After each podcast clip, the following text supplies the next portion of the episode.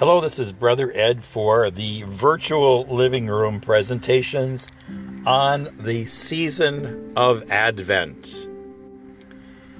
We read from the first antiphon for Vespers evening prayer.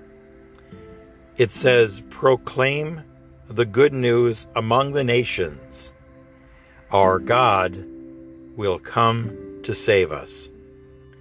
The second antiphon is Know that the Lord is coming, and with him all his saints. That day will dawn with a wonderful light. Alleluia. And the third antiphon The Lord will come with mighty power, all mortal eyes shall see him. And the final antiphon See the Lord coming from afar. His splendor fills the earth. And so we read from sacred scripture from the letter to the Romans. It is now the hour for you to wake from sleep, for our salvation is closer than when we first accepted the faith. The night is far spent, the day draws near. Let us cast off deeds of darkness and put on the armor of light. Let us live honorably as in the daylight, not in carousing and drunkenness, not in sexual excess and lust, not in quarreling and jealousy Rather, put on the Lord Jesus Christ and make no provisions for the desires of the flesh. And so we begin this awesome season of waiting, of watching, and of excitement, knowing that the Savior is coming. That is an awesome gift that Advent has. And we all know what it's like to expect something to come our way.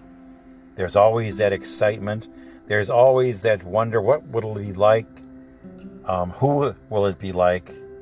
How will it be like when it comes my way?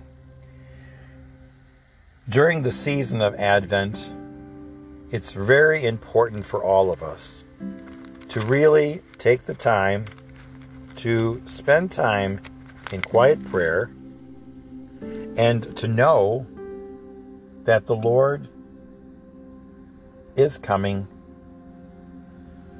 and that the Lord continues to bring us light and life in everything that we say and in everything that we do.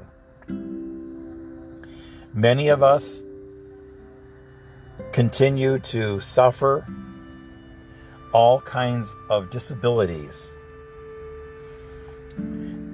No one will ever be exempt from that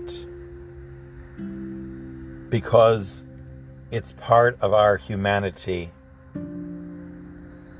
It is not yet perfect.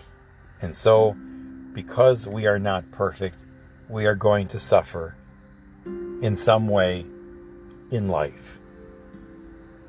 But we don't have to be unhappy. We don't have to be people of darkness.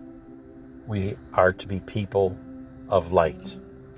During this Advent season, as we begin, let us take the time to reflect on all the wonderful gifts God gave us from the very beginning of our lives to where we are now. Let's not dwell on our sickness, our chronic ailments, but let's look at the blessings, the gifts that God has given us that's far above anything that we need to suffer for.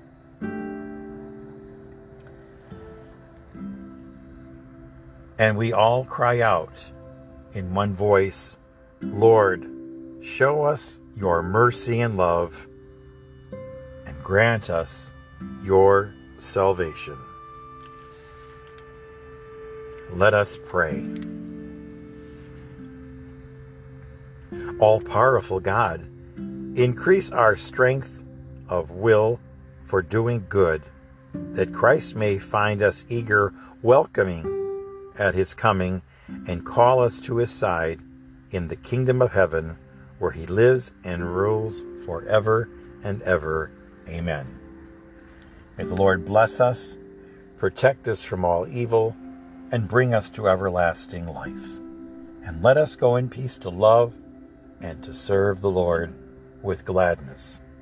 Amen. Amen. Have a wonderful day.